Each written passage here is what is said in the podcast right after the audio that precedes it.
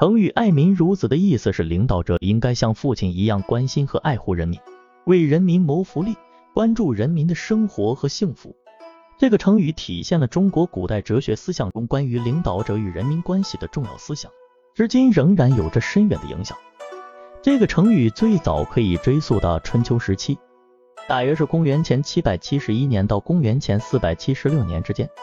当时的国家分裂成了数个小国家，互相争斗和战争，社会动荡不安，人民生活苦难。在这个时期，有一位叫做孟子的伟大哲学家，他的著作《孟子》中提到了爱民如子这个概念。书中记载，有一次孟子到了齐国，见到了国君齐宣王。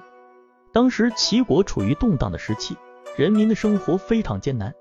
孟子对齐宣王说，为什么你不像一个父亲一样关心你的子民呢？齐宣王问，我该怎么做？孟子回答说，你应该像爱护自己的孩子一样爱护你的人民，给予他们足够的关注和支持。齐宣王听了孟子的话后，深受启发，开始关心人民的生活和福利。他通过减轻赋税和征兵，提高人民的生活水平，受到了人民的爱戴和尊敬。这个故事说明了爱民如子这个成语的含义，即领导者应该像爱护自己的孩子一样爱护人民，关心人民的生活和幸福。在现代社会中，爱民如子的思想对于领导者和普通人都有着重要的意义。对于领导者来说，他们应该在行使职责的时候，将人民的利益放在首位，为人民着想，为人民服务。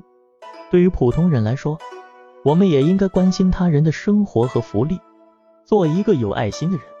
为了更好地理解这个成语，我们可以从以下几个方面来探讨。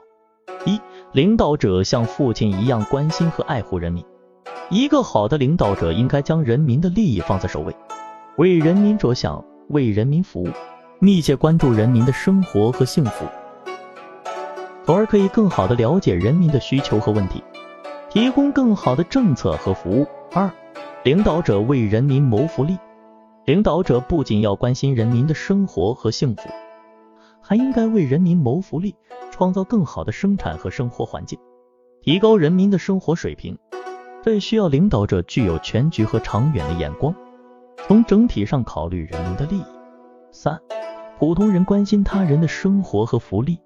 我们作为普通人，也应该具有关心他人的生活和福利的意识，为他人着想，为他人服务。